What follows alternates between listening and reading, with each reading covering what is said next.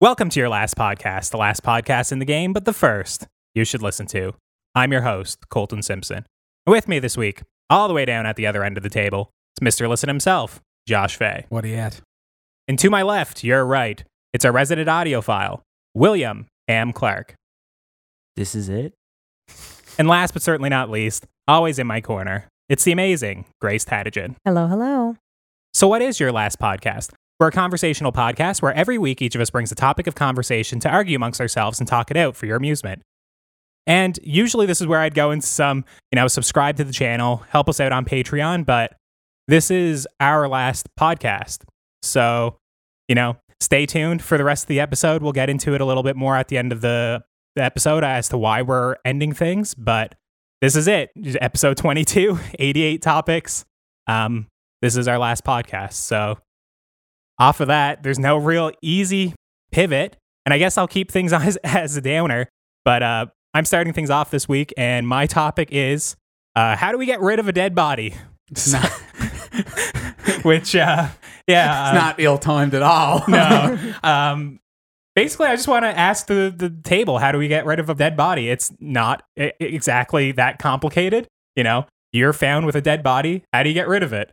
Josh, you told me off camera that you had a really good answer for this. So for So- our last episode, I'm going to throw it to you. Start her off solid. okay, so the objective is to avoid getting caught. I'm assuming, obviously, is the reason. So it's disposal. Yes, get rid of it. Okay, Yeah. so this is not actually my answer. So I have to give a shout out to BJ Saunders with the commissionaires back in Goose Bay, All right. who told me this amazing way to dispose of someone you absolutely hated. If it ever came down to like, I don't know, say you got into a bar fight or whatever and accidentally killed them. so he said the ultimate way, he said, because, you know, obviously if you just go buried in the woods, there's always a chance that through an excavation or through a forestry survey or whatever that they're going to find it. If you throw it out in the ocean, there's always a chance that, you know, the dragger is going to pull it up or whatever Mhm. always a chance. So why take a chance? What you need to do is you need to hide it somewhere close to home that can provide a continual means of satisfaction. So Satisfaction? so so oh God. so BJ's answer Yeah. was to take the body to your cabin, dig a pit for your outhouse, Oh. and put the Oh. body in the shit pit, and that's where you would leave it. So you could continually shit on this person you hated for years, and no one would ever decide to check it out Oh, and investigate because nobody wants to go poking around a shithole in an outhouse. So I thought that that was a brilliant answer. Like y- oh it Oh would never be found. It would be gone forever, beyond beyond all reasonable trace. So yeah, Beej, there you go. You got your answer. that would air. be one smelly outhouse. Oh yeah. But I mean, it does disguise the smell, which is Yeah. something you got to kind of factor in. What was funny was how much satisfaction he derived out of the idea of just shitting on someone you hated. Yeah, when you said continuously satisfaction, I got a little nervous. Well, no, you were thinking Norman Bates probably, but Yeah. you know we're not we're not going there. But yeah, no, that's Beej's answer. So I figured there's nothing I'm going to come up with that's going to be better than that. So it's just as well to copy and paste and whack her in. All right, Grace. I assume probably on the other side of the Yeah, tracks. How do you, how would you get rid of a dead I was body? trying to think of this, and in all honesty, I would call the cops and fess up. Like, I let's knew you were going to say that, but you got to get rid Let's of be serious. Okay, well, if I actually had to get rid of it, I'd probably call you, Colton. okay. Of everybody I know, you're probably the most likely person I would call, to be completely honest. Sweet. All right. um, and then what would we do with it? You always talk. Well, I won't steal what I know you're going to say. Because, Maybe not. Actually, go ahead. Yeah. Oh, okay. Because you always talked about the cesspool in Goose Bay. Oh, that's a that wasn't what I was thinking of. go Oh, for no? it. Yeah, that's okay, a good answer. All right. yeah. Well, no, I know it would be like a bit of a trek to get it up to Goose Bay, but you always talked about this cesspool. So I was like, well, that's a place that you always talked about putting a dead body, It's but drained now though, so Is that- it drained? It's drained now. oh so no, that so option's now you can't kill anyone. No, I guess it's off the table now. But um, so I was I was thinking of that, but I was like, oh, there's no way to do it. So I was just thinking, you know, in hiding it in plain sight kind of thing, where people won't look for outhouse. it. I was thinking of the, you know, like my storm cellar doors going down Yeah. into my basement. It's not so my basement for anybody who hasn't been to my house is not actually attached to upstairs. You have to go outside to get into my basement, and it's unfinished. the crawl space is that what you're talking Yeah, about? bas- it's Okay. ba- like it's kind of a crawl space, except I don't have to crawl because I'm short enough. It's like hmm. five foot five Yeah. ceilings. So anybody who is taller than me can't stand up, but I can stand up just fine. But in between there and outside, I have a, a mini door that's like half the size of a regular door. And then there's like these storm cellar doors. And it's all earth there. So I'm thinking dig all that up and Mm. stick it down under there. Because who is going to bury a body in their own house? What kind of idiot does that? So Yeah, I think John Wayne Gacy, I think one of the most notorious serial killers of all time, all right. did that. But uh, yeah, probably not the best place to do it, but that's not too bad eno- of an idea. Ham, how would you get rid of a dead body? So my first thoughts were like, is it like a really bloody body? We have to worry about cleanup. hmm Did you, were they like poisoned to death or were they like beat to death with a hammer? But like, I'm I'm gonna take the easy way out and say they were poisoned because Less Yeah. mess. less mess. My first thought was, you know, wrap them up in a few garbage bags, right? Mhm. You know, perfect. Yeah. Single use bags. Think, you know, and bury him out to sea. But when Grace mentioned burying it in her house, I was thinking, find one of those construction sites up around here Yeah. where like they still have like a bit of gravel pit. Just dig under there, throw the body under there, refinish the the gravel, and then when they pour the concrete, no one's gonna find that shit. The sin with that is you're setting up an unsuspecting family to be haunted. Whereas in my- in Beej's scenario, it's just you know if anyone's going to get haunted, it's going to be you. But you don't care at this point because you're already getting satisfaction out of it. That that makes me think of there's a famous mafia family in Montreal, and they own a uh, concrete company. And uh, there was this famous quote that came out a few years ago. They were I don't know who they were blackmailing somebody, but the the line got out where was our sidewalks are long and deep, and you wouldn't want to find yourself in one. So it makes me think of that. shit. That's pretty badass. Make sure you edit that out of the show so I don't end up fucking buried. yeah, really though. but That's yeah, pretty rough. yeah. All right, so when I was looking into it, I don't actually have the best answer in terms of where to hide them, but I was looking into like all the different ways of like speed at which you'd have to get rid of the body. So, 3 hours after death is when rigor mortis Yeah. sets in, and you're going to have a hell of a time maneuvering that body to get into like a trunk or get it into the back of a truck or pull it out of somewhere by yourself. So, I think you either got 3 hours to get rid of it or 3 days. And then I think you got like the weekend at Bernie scenario where you're kind of living with a corpse for a few days until the rigor mortis is done and the body starts to decay. So I'd like to say I'd be able to try and figure out how to get rid of it in three hours, but you'd probably have a bit of a shock. You'd probably have a bit of a God, am I gonna have to cut this thing up? Like, what am I gonna do to get rid of it? Sopranos always cut them up. Always cut them up. Always. And I feel like that is probably the most economical way to get rid of it too. Like cut it up and maybe burn it. But I just, it's just a lot of, it's just gross. It's a lot of work to actually cut up the body and get rid of it. Uh, we've had a lot of fires up on like Seaside and stuff back in the day.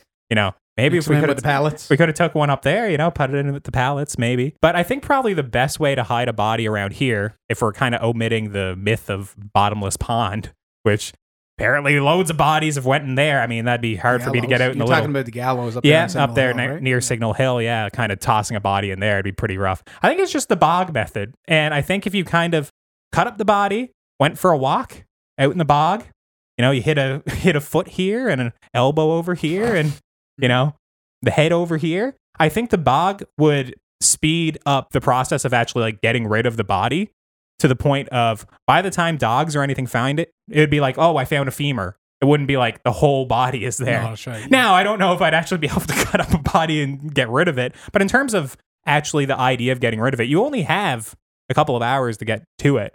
In terms of enlisting help, I was really conflicted because I feel like Grace would be someone who would keep the secret, but it would eat her alive. and That's it- the thing. And it would build up, and I think she'd wind up ratting me out at the end of it. Where Josh, I feel like you'd be a good one in terms of you have the truck that we can enlist the help in. You know, bring the truck along. You know, go for a drive across the island, visit a couple bogs. But I think you'd wind up like having a few drinks one time and just like spiraling into a depression and like telling the tale. So I think the only way for me to keep it a true secret was if I did it myself. But that you're doubling all the work. So I'm certainly not telling him. He, he'd go crazy and just blurt it out at the gas station or something while he's working. So I, I can't I can't do that. But I think just keeping it to yourself, you know, the work. I don't know how I do it here. I guess Ham would find a half a Well, torso in say a there's two- There's two types of murders. There's ones you get away with and ones that leave witnesses, right? So Yeah, it's true. can't have anyone witness it. You're Yeah. always taking a chance. Yeah, the eating me alive thing is why to me the only answer is I'd have to turn myself in. Like I there is no way I could live with myself. I probably couldn't live with myself even if I did turn myself in. You you say that, and then your answer was to bury them underneath your house. Well, I mean, if I like, if you're not giving me a choice, if you're Yeah. telling there is nowhere for me to turn myself into, I, I was hoping Ham's answer was going to be a little bit more out there because I was wondering how he was going to bring corpse on the bus without people noticing. Uh, you know, I was just really picturing like the weekend at Bernie's scenario. Yeah. That'd be pretty fun. But yeah, Ham, who would you enlist to help hide a body? I think I'd do it myself. Is the thing, and like I wouldn't want to get anyone involved in it. Oh, there there is a good there is a good course of action. I could call up all of the like not so sane people that come through my gas Oh station yeah, to come carry the body out Frame and then 'em. pin it on. yeah, I was gonna say frame them. That's a, that's a great idea. and they're already in the water for it, so it wouldn't change their situation. hmm You just might wind up in there with them out of guilt. You know. Yeah, that's true. Just eliminate any chance for a recovery for them. the ones in the water for it. just Yeah. wipe that out. Yeah. Well, I think that this is just a dumb, silly topic. I guess it kind of exhausts it. Uh, who are we throwing it to next? I think I'm next. You're next. All right. Okay, so my topic for the week was um, which of the seven deadly sins is the worst? And so, if you're like me and can never remember all seven, uh, they are in no particular order lust, gluttony, greed, sloth, wrath, envy, and pride. And so, I'm wondering which one you folks think is the worst and what your rationale is behind it. For me, it would have to be wrath. 100%.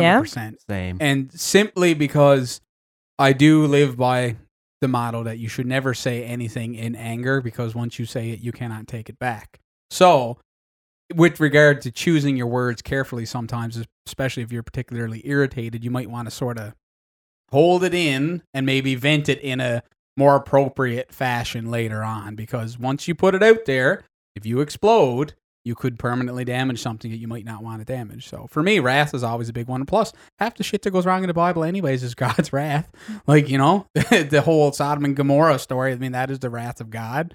Weirdly enough, seven deadly sins though not in the Bible. No, It's no, not. It's No. Not. I didn't know that. No. Where does it come from then? didn't read that far, but not oh, in the okay. Bible. All right. It's not. No, No. I, I believe seven deadly sins. Is it Dante came I, up with that? I, am pretty sure it is. Yeah, Is it's like it? an interpretation. Oh, I didn't know that. Yeah. Okay. hmm But I've, like, I mean, I- there's plenty of instances of wrath oh yeah. I in mean, the Oh. Bible. I mean, all oh, right? these sins are in the Bible. I'm just saying, I don't think there's a particular passage that said these are the seven No. deadly sins. There are. Dante was the one who made the list. Yeah, it- it's more of like the Ten Commandments, and not right? even in the Old Testament at all. Not from what No? now. You know, I didn't dig into it super I know it's deep. not in. I the, just I know it's not in the new one, but I was just assuming that it might have been in the old one, maybe. I also made the assumption it was in the old one. I didn't look that deeply into it. Well, I I'll- googled the list of them, but uh, that's pretty much Yeah, it. I'll put the answer on screen. But when I looked at it last night, I'm pretty sure it said that it does. It's not from biblical. I wouldn't be nature. surprised though. Yeah. I wouldn't be surprised if that's just an interpretation. Ham, you agreed with wrath. What's your Yeah. rationale there? Um, sort of, sort of the same thing as Josh. I think that wrath is probably like the like the most destructive of all of them. Like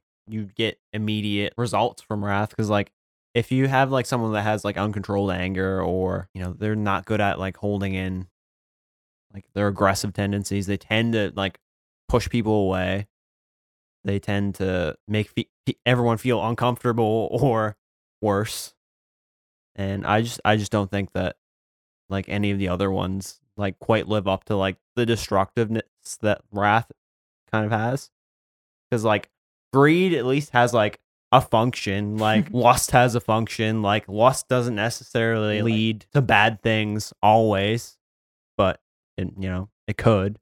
Some do. I just found that some led to wrath, like envy, easily Envy leads to wrath. Mm-hmm. And Right. that's my choice. I, I chose envy. It was just the gut reaction. Like when I read the mm-hmm. seven, I was like, I think it's envy because I look at greed can be a motivator, even though it's like a negative motivator. It can motivate you to be more and more rich. You know, lust, you can, you know, want more and more like of sexual nature or power or whatever. Wrath, there's a goal in mind. Where when I was looking at envy, don't get me wrong, being envious of somebody is a motivator as well. But if you're truly envious and you, you're not actually making any advances to try and like you know gain whatever that person has if you're just truly envious and covetous all the time i, I just looked at it as more as like it's almost like sloth in nature where you won't wind up doing anything because you're worried more so about the other people rather than yourself. Whereas so- the other ones I found were just a little bit more purely what you want and purely your nature. I know the argument can be made for envy as well, but yeah, where like pride, it's like, okay, I'm very pride and I'm an egotistical person,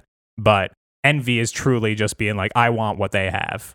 So at least, yeah, I, I don't know, I went with envy. Yeah, and yeah, I I agree. I, that was the other one I struggled a lot with was which one am I going to pick? Is it going to be envy because that is in no way healthy to just be envious of everyone else who has something that you don't. yeah. It eventually leads to resentment. The main difference for me was that's an et- internal reaction, an Yeah. internal emotion, whereas wrath is actually now me acting on my emotions. So that was the big reason why I chose wrath over envy. And I do agree with you that, you know, being envious probably does lead to wrath. But I've, when I was just taking them by themselves without actually getting into the other ones, I was like, just being purely envious is almost, to me, like if you're not acting on it, if you're just always wanting what other people have or wanting, you know, to be like them, I just, I just was like, it's almost like sloth in a way, which Mm. sloth, I think, is a pretty boring answer. But That's my answer. Yeah, I my kinda answer figured, is yeah.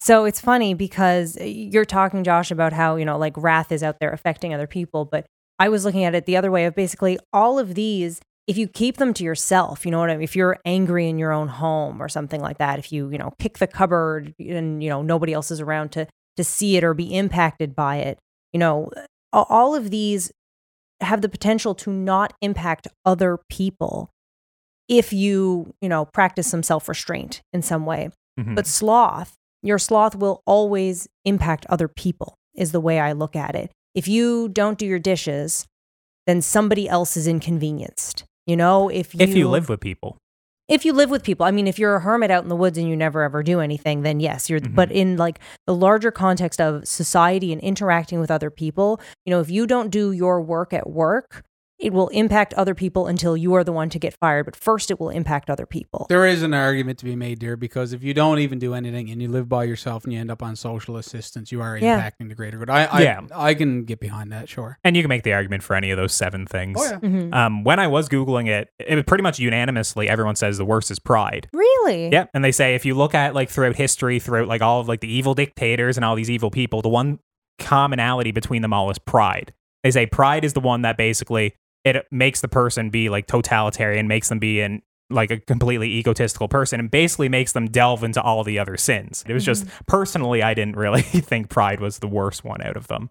Yeah, because I mean, I think there's also, you know, benefits to pride. Obviously, like being proud of your work, being proud of the people you love, being, you know, proud of your country or something along those lines. There's a lot of positivity in pride. There is, and you know, then the argument is like, you know, very being prideful of your country has Mhm. caused a lot of Yeah. harm Oh, throughout yeah. history, I, right? I, the more you explain it, the more I start to agree with it in Mhm. terms of it is very secular. As, as soon as you start going down that Yeah. road and you start isolating yourself, this is what I'm proud of. And Mhm. obviously, if I'm proud of something, it's different than something that you're not. So there you go. The identity politics is already starting to form. Yeah, and it, it winds up being like, you know, if you lust for something and somebody doesn't give it to them, then wrath is shown very quickly, you know. Or if you're lusting for things because of your power and your pride, you can usually get it, right? You know, to the harm of others. It's, you know, I, I didn't do too much reading into Mhm. it, but I, because I was like, no, I think it's envy. but Well, yeah, no, Yeah. and uh, like part, like the question was, you know, which one is, Yeah, is you know, for you. So if you definitely find that envy is worse, there's no, you know, no wrong answer. yeah, and I, I do think like envy, like I said, could be used as a motivator. It's just, I think if you're just truly envious and you're just always complaining all the time about other people and never actually looking at yourself, I just kind of think that winds up being really negative. Oh yeah, absolutely. It's not constructive in any way. No. you know, that's the thing with most of these is they're not constructive. They don't help you. They don't help anybody else. You know, there is no upside to many of these. that's why I think your argument for sloth is probably it's it's equally it's a very similar argument to my own where you're Mhm. not doing anything just by the very nature of sloth you don't do anything. Yeah, exactly. Yeah. There we go. Anybody else want to chime in? Nope. No. all right. I think that I think that sets it up. Yeah. All right. Well then, Ham, I think your topic is next. So I wanted to go into a piece of music or maybe like an album or song that maybe like stirs something up in you. Maybe it makes you feel nostalgic or it takes you to a certain place in your life or time. And, you know, makes you like look back on things or like self reflect. And I have a few of those albums because I'm like my vice is music when I'm like feeling down or bummed out. But um I guess I'll kick it off cuz I have I have an answer right away. Um there's there's this one hardcore record that I found when I was like just coming out of high school. It's by a band called Counterparts. They're from Hamilton, Ontario. And that record, when I heard it, and I was like, so like I didn't know what the hell I was doing because I like just got out and I was like, I kind of want to go do music and see where that takes me, or should I go to school? And, and I'm still kind of there. I'm still like I have no idea what I'm doing, but like that record, I can kick that back and sort of like look through it and like the way that it's presented is just really really raw because like everything is just single tracked and all the songs are edited kind of bad like you can hear click tracks in some of the Oh, I know. I've heard it. you can hear click tracks in some of the drum tracks and most of it is like really just like rushed and you could tell like they were like trying to get it out and like they like weren't quite there when they were playing it but they were like really trying and like the album itself just sounds anxious and young and like youth i think that's that's how well, it's very it. raw. They don't know what they're doing. Yeah. Essentially, right? It's just they wanted to get something out there and they pushed through to get it done. but the like the lyrics on that album were like straight up just like i'm lost i hate everything i don't want to feel like this and then that carries throughout the whole album and it's just like his thoughts throughout the whole And thing at the time, you could really relate to them, is what you're saying. yeah, yeah Yeah. and like at, at that time it's like that's what i needed like hmm i needed a record like that that was like self-reflective and a big mess i think that's that album like sums up my like late teenage years to mid 20s i think Yeah, and from what you're saying, like where music is your passion, I feel about music the way Josh said a few episodes he feels about movies. They're just movies. He doesn't care about it. To me, music is a distraction. It's something I put on in the background, and that's why a lot of my music. Uh, I think I've mentioned it on the show before. It's obnoxious. Yeah. It's loud. It's most people hate it. It's irritating. At times it was dubstep. Now you know. Now it's metalcore, where it's a mixture of screaming with soft vocals. Like my music is obnoxious, and it's kind of the drowned out everything. Um, when I think about an album, this isn't my pick, but I think about like in, back in 2010 or 2009, every single day when we drive to school, I'd have Alesana's The Emptiness on. And it's an album that it tells a story from the beginning to the end. There's whiny, whiny tracks. They tell this story of Annabelle, you know, this girl that died and now she's back as a ghost and they can't get over her. All my friends that drove around with me at that time, they knew all the lyrics to The Yeah. Emptiness. We knew all the songs. We could all sing along to it.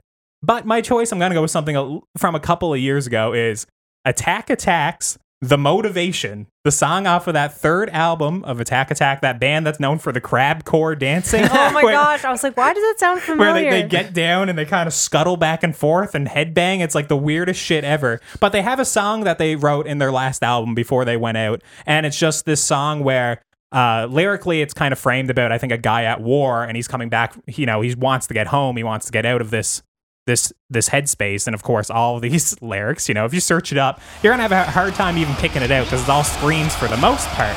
But when he gets to the chorus in the song it's hopeful and motivational of even though i'm experiencing all this war and all this terrible things across the seas at least i have something to look forward to. And of course as the song progresses it applies wars to different things you know wars inside yourself you know depression anxiety you know not getting along with people. And as the song progresses the chorus starts to get additional lines and actually extend a little bit longer. So it's like, hey, the positive message of the chorus is kind of outweighing all those angry vocals.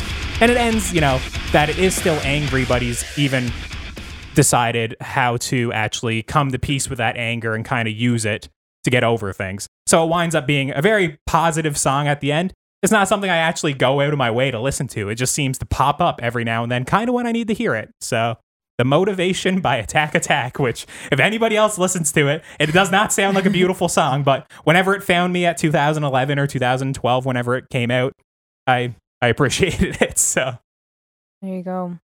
Um, Matchbox 20s, 3 a.m. A lot of uh, people typically think of me as a very happy and optimistic person. That takes a lot of work. Hmm. I would not call myself a happy person. I would not call myself an optimistic person. And but you know what? I you know I can sit and I can wallow, or I can make the effort and I can try to be happy and I can try to focus on the positive. And so that's what I try to do every day. But um, there are certain days where it's harder than others, as you know everybody feels. You know, some days you wake up on the wrong side of the bed. Some days it's hard to motivate yourself. And that song just I feel is the exact kind of sadness I feel every day. And so listening to it and the it's a story about a basically a girl who is sad who is going out of her way to try and make other people happy. And that's what I spend uh, most of my life doing. And so uh, I, I put in the, the effort to be to be happy and to be nice to other people. There's a lot of other songs on that album. Uh, lyrically, probably um, "Long Day" on that same album, probably more um, lyrically uh, speaks to me, but it's angrier, and I don't really have a lot of anger inside of me. That's not an uh, that's an emotion that I'm pretty good at at handling and working out logically. Whereas sadness is one that I find very difficult to logic my way out of. Mhm. And so listening to 3 a.m. by Matchbox 20, it's just it's a weird kind of it's it's a cross between self-indulgence and reassuring. And I think it's because I look at Rob Thomas, who's the lead singer of Matchbox 20. Um, he grew up in a, you know, a horribly broken home. He was, you know, addicted to drugs. He was in and out of, you know, juvenile detention facilities. He was homeless. And I go, look, if somebody from that that situation can can write something that speaks to me who grew up in privilege and all this kind of stuff, and if he can do what he did, it's not so bad. I'm going to be okay. You know, no matter how down I am on a particular day. And it's enough to just push me through and remind me, okay, you know, things aren't so bad. I got this. But it's that the the melancholy in that song is what I feel weighs on me every single day. Yeah. What about you, Josh? I think Holy that's a good answer. yeah, follow that up, Josh. All right. Well, for me, I had a hard time with your question just because I was sort of struggling to think of something that I didn't talk about when we were talking about the streaming services episode and then when we talked about your favorite score. Mhm. So if I had to nail it down to something that automatically, if I were to hear it come on today, that gives me an emotional reaction right away and puts me back to a time and place long ago, it would definitely be Cascada's Bad Boy. I knew you were gonna say that. that song by Cascada. I have two answers, don't worry. This one is a little bit more serious. That song, which is such a burnt song, that just makes me think about off roading in Goose Bay, mm-hmm. flying down trails in the woods, climbing over trees and stuff like that, pulling trees out of the ground with my father's truck, stuff like that. Drifting around in the drop zone in a big old F 250 truck. I, that's the kind of stuff I think about. When I hear that song, it just puts me right back to like summer 2009. It's unreal. Yeah, I think about like pumping the brakes to the beat Oh, of the song and everyone jerking back and forth to the beat of Cascada. Yeah. But good aside, as, you know, sticking with the theme of off-roading and being mobile, a song that I really like that makes me sad, uh, but also is very nostalgic for me is "Drive" by Alan Jackson. I don't know if you guys have ever heard that song because country music isn't probably your forte, but most people out there would know the song "Drive" if they heard it. And that song is just one that makes me think of like my dad being down on Dump Road in the in the truck or in the little. Volkswagen golf car trying to learn how to drive standard. And it, that's basically what the song describes. It just describes the relationship between the boy and his dad learning how to drive everything from a motorboat to an old truck, beat up truck. And it just it fits perfectly because even in the song it says you know they were hauling trash down some old road, and that's where I learned how to drive was down on the old dump road in Goose Bay, right? Dodging the bears and dancing around the refrigerators on the trail. Yeah. But that's pretty much where my dad showed me how to drive. So whenever I hear that song, it puts me all them years ago back to like when I was 15, which most of us learned how to drive before we were 16 back in Goose Oh, Bay. yeah.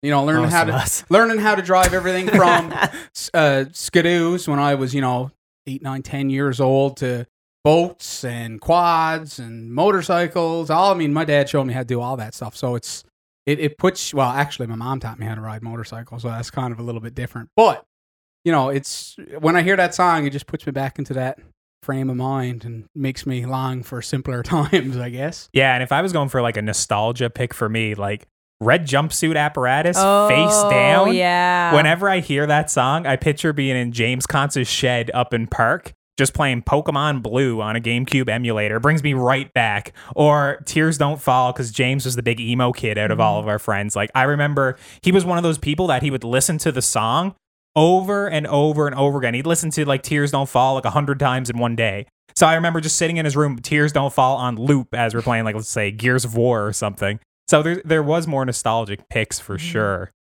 What about you, Ham? Is there any like nostalgic picks for you? Or One one that brings a smile to my face is like that like Doom first job for a cowboy album. oh god, the pig squeal one. Oh my god! Like I remember just like when that came on, was, like the album is hilariously like good for what it is, but like it's a laugh. Like Well, it's deathcore music. Most of it's just guttural.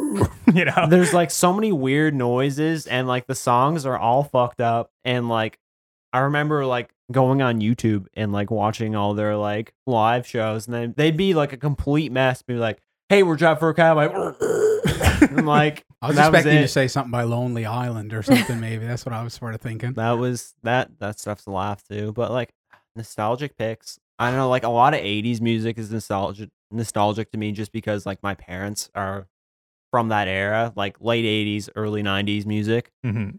um and like anytime i hear like hair rock i think of my dad being like young and having Jheri curls and smoking darts outside my house like like fixing something like that's that's what like hair rock reminds me of like to a T and like my dad listens to a- a lot of country music too but like point. I can see. I can see like anyone in my family back in Goose Bay fixing a skidoo with like Van Halen's Panama on in the Yeah, background, exactly, something like that. I can see that. yeah. yeah it's just like in- in general just like the 80s and 90s remind me of my parents a lot My 80s and 90s was just all Christian jams. Yeah. So, yeah so, so. yeah, Virtuoso is a jam, but uh, yeah, I don't have too much nostalgia from like that age. I don't think. Yeah. For you, I'd assume it'd be like Disney music. Is that somewhat nostalgic? Like any of those for you, or Yeah, I mean, probably my most listened to song of all time is I Won't Say I'm in Love from the Hercules soundtrack. that's a good one. Um, that was one of the few Disney albums that we had like an actual CD of and therefore listened to a lot. And Tarzan, Phil Collins, come on, no, boy. my mom was never a Phil Collins or a Genesis fan, so like we didn't have that. I don't even know why. I feel like I must have gotten it for a birthday present or something. It's Mm. very unusual that we had this CD. But um no, I loved that song and so that was one I listened to in my room on repeat a lot as a little kid and it was also when we would go skiing as kids, I was allowed to choose the music on the way there and it was always Hercules and Jack was always allowed to choose the music on the way back and it was always the Beatles number 1 album. Mhm. So that's probably my most listened to song of all time. But yeah, like Disney music is definitely nostalgic. Um, spent a lot of I mean, I listened to like all the the popular things in elementary school, right? Okay. I listened to Michelle Branch, I listened to Vanessa Carlton, I listened to Britney Spears, all these things, right? Like the the cute poppy girl songs on the radio. But um I grew out of that pretty quick, no longer interested in what was on the radio. So yeah, no, that the, it was an easy question for me to answer. There's, you know, a few other nostalgic albums. I've uh, Savage Garden's Affirmation, like super sappy. Like when you're a sad high school student, I mean, that is a, a classic album to listen to. But uh, yeah, Yeah, I didn't have an album because back in the day I was a burnt CD kid. I'd, Oh, you yeah. know, Lime I'd Wire. get on that lime get on wire. LimeWire, You've Kazaa. never picked the top three. you always got to go below the top three. Oh yeah, for sure. Uh, you know, and it was just these albums basically made of mostly Linkin Park songs, you know. And at the time, I made sure I'd get the non-explicit versions, so my mom would let me listen to them because I didn't want, you know, them to curse in the songs and her make me turn it off. So yeah, a lot of I was kind of expecting you to pick Linkin Park. yeah, and you know, I. I I definitely look back to like Numb and In the End at the time. Like I loved those songs. And Three Days Grace, The eh, Animal. Yeah, Oh, that was a good too. one too. Yeah. But I just look back to those days and I find them really hard to listen to now just because of Chester Bennington. So, uh, Linkin Park would be, you know, a soft spot in my heart. I don't change the, you know, the Spotify if In the End comes on. I'll leave that one on. But there, a lot of their other songs I just don't listen to anymore. It's just they don't really strike a chord with me. I think that I think that sums it up for everyone. That's it, isn't? I, c- I could go on with like a few more things, but like I'm think I'm dragging it on now. Okay. Uh, so well, I'll take over here now. So my question, obviously, seeing how it's our last episode, is it's a year from now. So it's midsummer 2020. You're looking back, you're sitting down, you're having a cup of coffee, and you're thinking about this time last year, and you think about the show.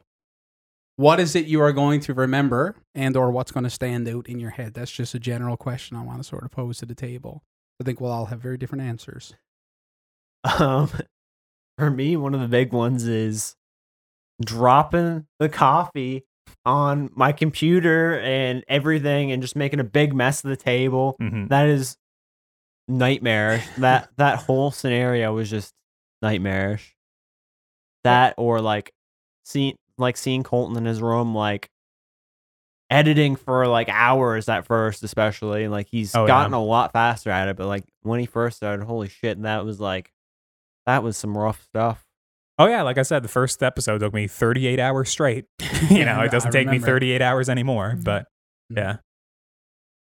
Oh, and some of it's the stressful things, and some of it's just like Josh coming over, which is tea, stumbling through the door and being like, "What's up, girls?"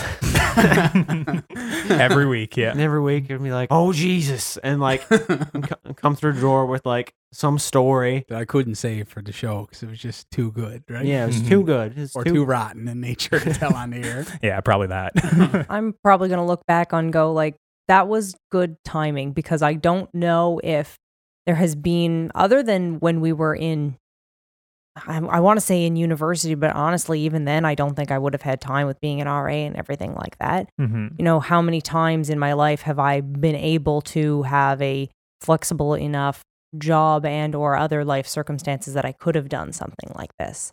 And what with, you know, school coming in the fall and everything like that, I think I'll I'll think back and go, you know, that was good timing for for something like that hmm you know, because otherwise, you know, I'm obviously I don't know what the future holds, but what with going back to school and working and traveling and everything that I've got on my plate right now, it's it's going to be very very busy coming up. So the timing worked out well for me.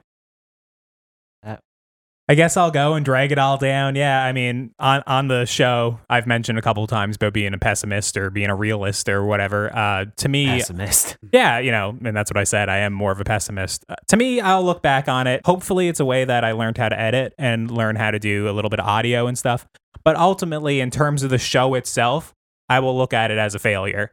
And it's hard for me not to look at it as a failure. It's just because there were certain things that were planned and certain things I wanted to do that will never happen. You know, just stuff like wanting to get a guest on will will never do. Or I, I thought about like, oh, if- whenever Josh misses an episode, I'll have a funny gag, you know, just with you know the three items to summon him to throw that in there. The Woods coat. Yeah, you know, or like even certain topics when I was going over it here, like the last week, I was like, "Oh, shit, that probably would have been a good topic if it wasn't the last episode, you know. So there are certain aspects that I will definitely look at it back as a failure, and um, hopefully when we get further out, there will be more positive aspects. For but for me, for a lot of the time, as someone who's editing the show, I'm basically seeing the flaws all the time, no matter what. You know, if I'm stumbling over my word, I'm going to cut it out, and hopefully, you know, it fixes it a little bit if there's an awkward pause, I'll cut it out. Just by the very nature of yeah, just by the very nature of editing, I am focusing on the flaws more than anything else, right? I'm trying to look for all those moments when,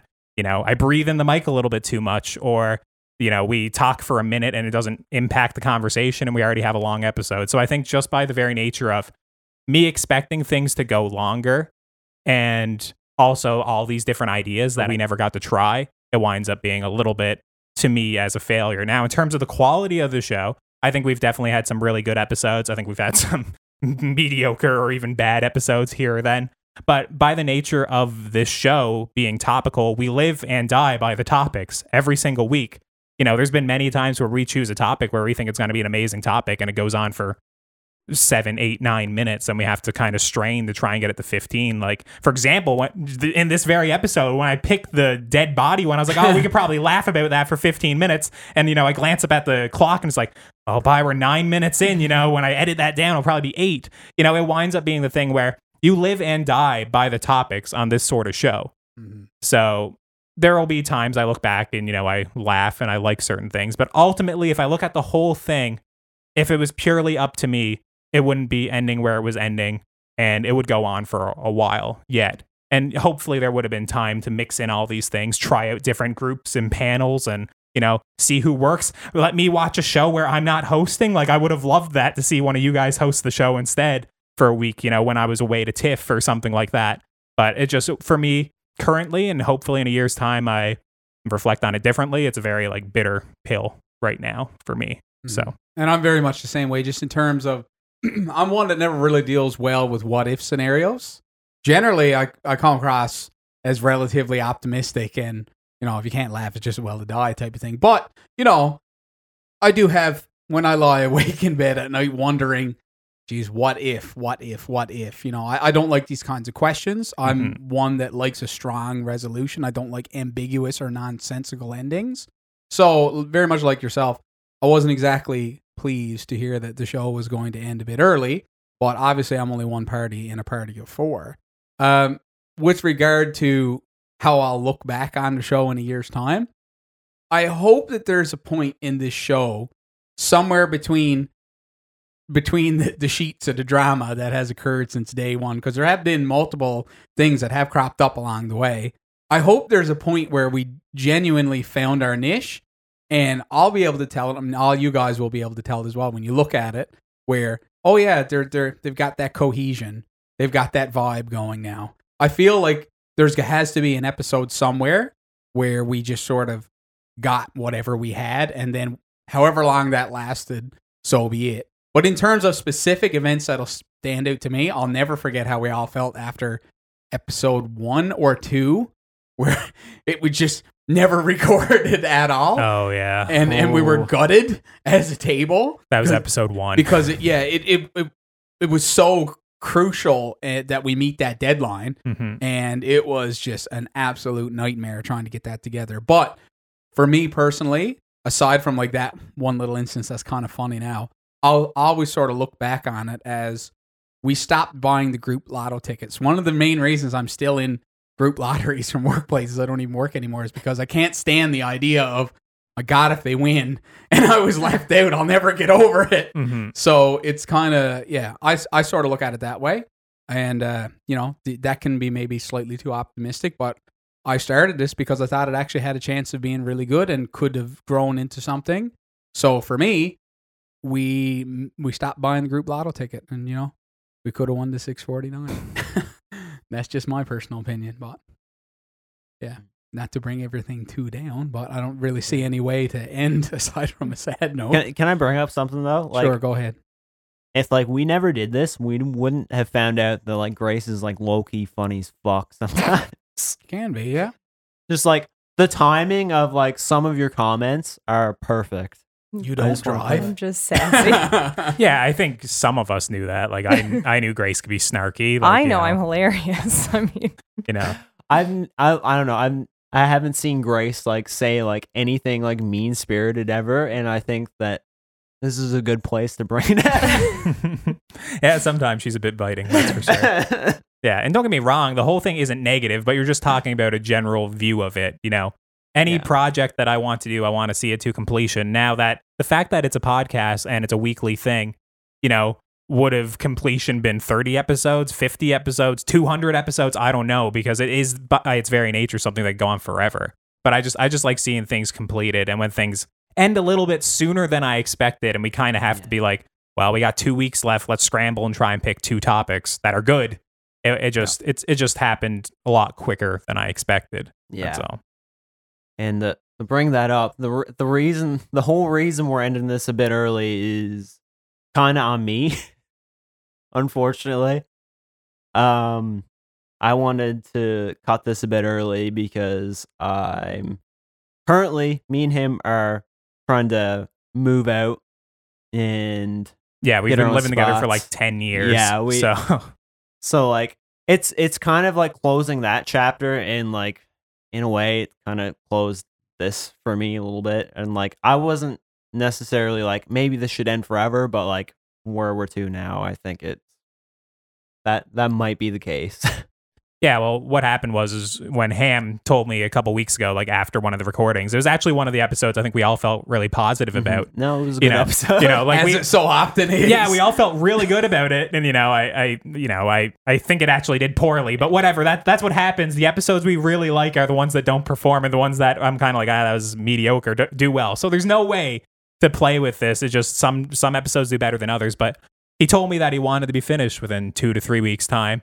And Grace and Josh and I, we did have a conversation about it, about keeping the show going with the three of us because the plan sort of was, you know, cursory up in the air that we'd at least give it until the end of summer. So that would be like episode 28. Because at that point in time, I'd be going to TIFF. The way it wraps out, it would have been three recording sessions in a row that I would have missed. And quite frankly, you guys can't do the editing like I do every week. No, so it would have been no way. it would have been a bit tough to record three extra episodes apart from But all not of our reco- impossible. not impossible. It would have been tough.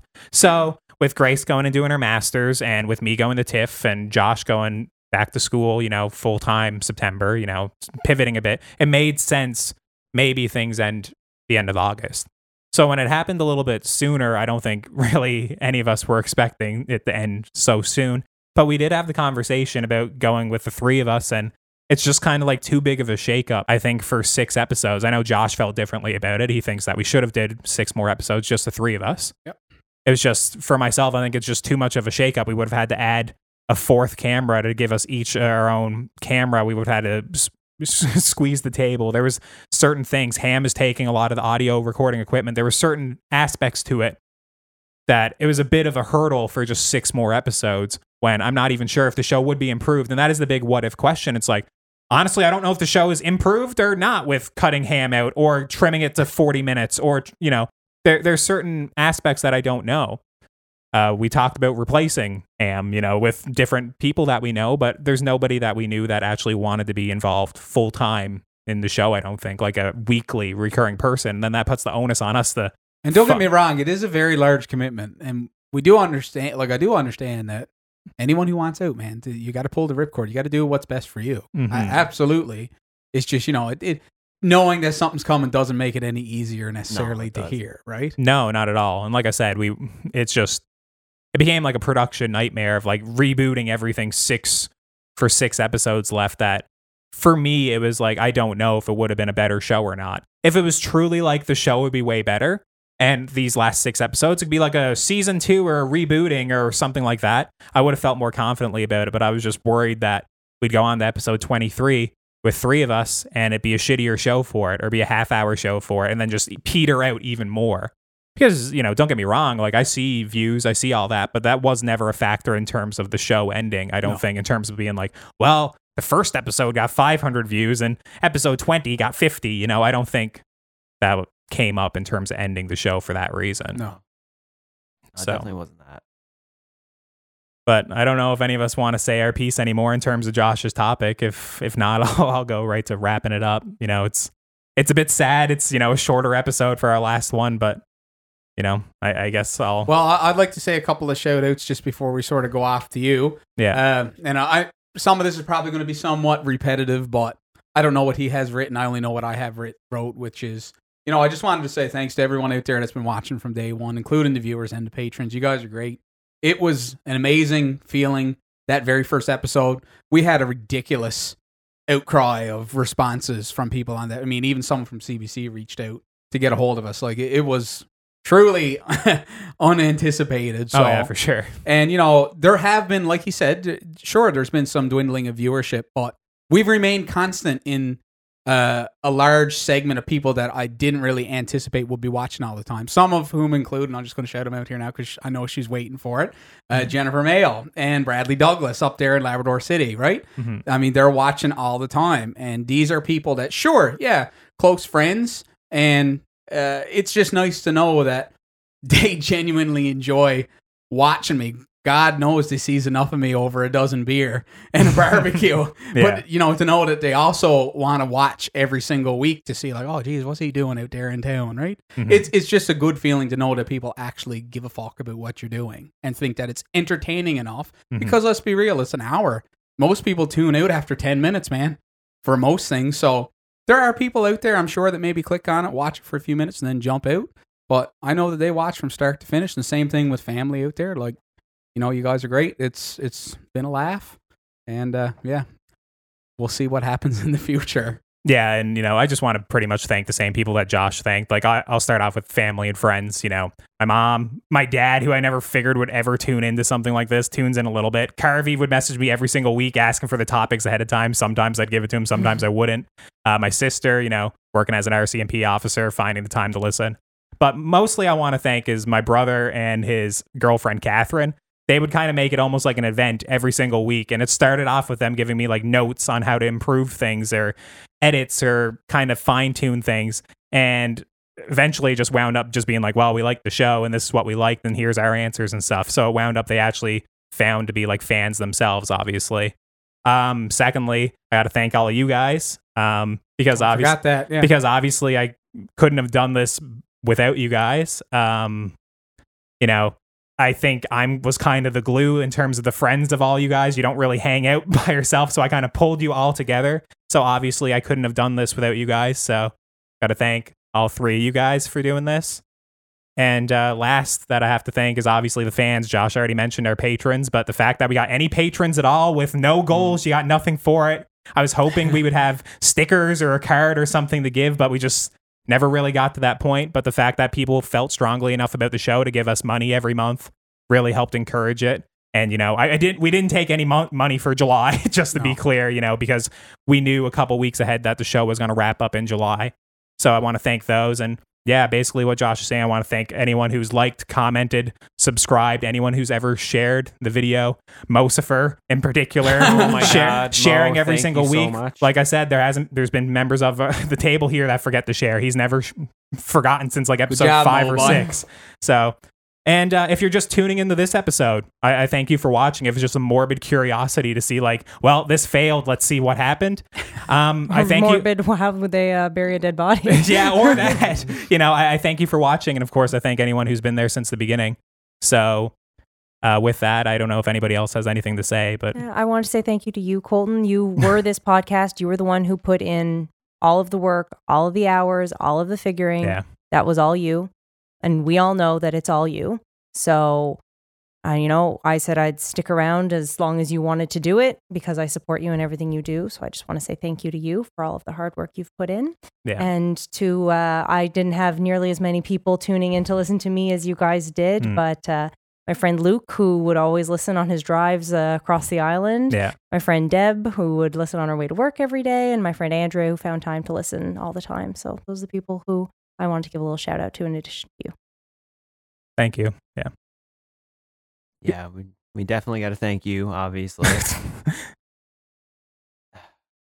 In terms of people to watch, um, most of my family doesn't watch. My dad watches sometimes, so thank you. hmm Um, but mostly it's random buys that I haven't seen in a long while. Mark Rousel. Mo is like Even Mo's Stephen my Green, man. all the way out there in Stephen- Alberta. Oh Yeah. my, Stephen Green is in Stephen- Alberta. Oh my Yeah. god. hmm Um, Stephen, who I didn't think would watch Steve McLean. Oh yeah. Uh, who else? All the boys at the gas station that talk shit about me. The ones who you're Make- going to Well, you pin the dead body ammunition, eh, on? bud? yeah. You need ammunition. No, my coworkers. I mean, if they saw the unedited footage from you, I think they might talk shit even more, my son. Uh, but no, that's That's it? That's it. That's that's all I'm gonna. Um, all I'm gonna thank because I'm sure I'm gonna forget everyone anyway. I'm gonna forget someone, so hmm we'll cut it off there. But with that, um, we're your last podcast. Uh, there's no point to tune in next week or any other week, but uh, this was our last episode, and I'd like to thank anybody who's been there since the beginning, all the way until our last. So thank you for watching. I was Colton. I'm still Josh. yeah. I'm Grace. I'm Ham. And uh, thanks for watching. Thank you. See you later. Love you. Bye.